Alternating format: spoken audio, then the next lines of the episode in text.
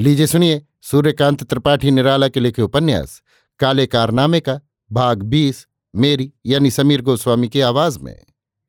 कई रोज बीत गए, गाँव में तहलका मचा हुआ था। लोग कानों में बतला रहे थे। मिश्र जी के यहाँ आने जाने वाले लोगों की हिम्मत पस्त थी। सारा वायुमंडल दहशत खाए हुए था। किसी को कुछ मालूम न था कि क्या होने वाला है। सब अपना अपना अंदाज़ा लड़ा रहे थे। कोई कह रहा था, बगावत की जगह जमींदार और थानेदार से कुछ कह देने के सबब मिश्र जी को सजा होने वाली है। उनके दरवाजे कहा जाता है कि बदमाशों की बैठक लगती है, जो रैयत को जमींदार के खिलाफ भड़काते हैं। बाग, पनघट, घर, गली, कूचा, खेत, खलिहान, सब जगह ऐसी ही बातों का तूमार बंध रहा था। रात पार हो चुकी थी, सूरज की किरणें नहीं फूटी थीं, चिड़ियाँ डालों पर प्रभाती गा रही थीं, इक्की दुक्की औरतें बाहर निकलने लगी थीं। तीन सिपाहियों के साथ थानेदार आए और पहलवान के दरवाजे आवाज़ लगाई। पहलवान निकले। सिपाहियों ने बाँध लिया और उनका चालान कर दिया। गाँव भर में सनसनी फैल गई। घर में रोना पीटना पड़ गया।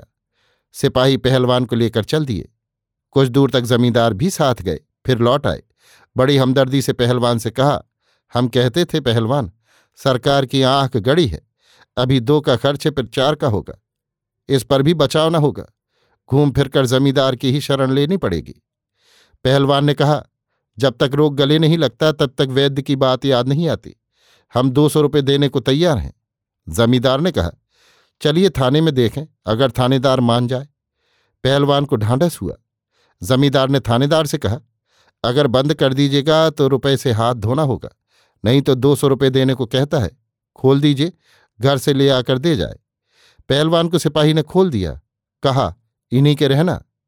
पहलवान सिर लटकाए हुए घर गए, दो सौ रुपये ले आए और जमींदार के हाथ में रख दिए।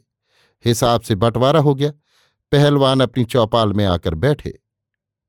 अभी आप सुन रहे थे सूर्यकांत त्रिपाठी निराला के लिखे उपन्यास, काले कारनामे का, भाग बीस, मेरी यानी समीर गोस्वामी की आवाज़ में।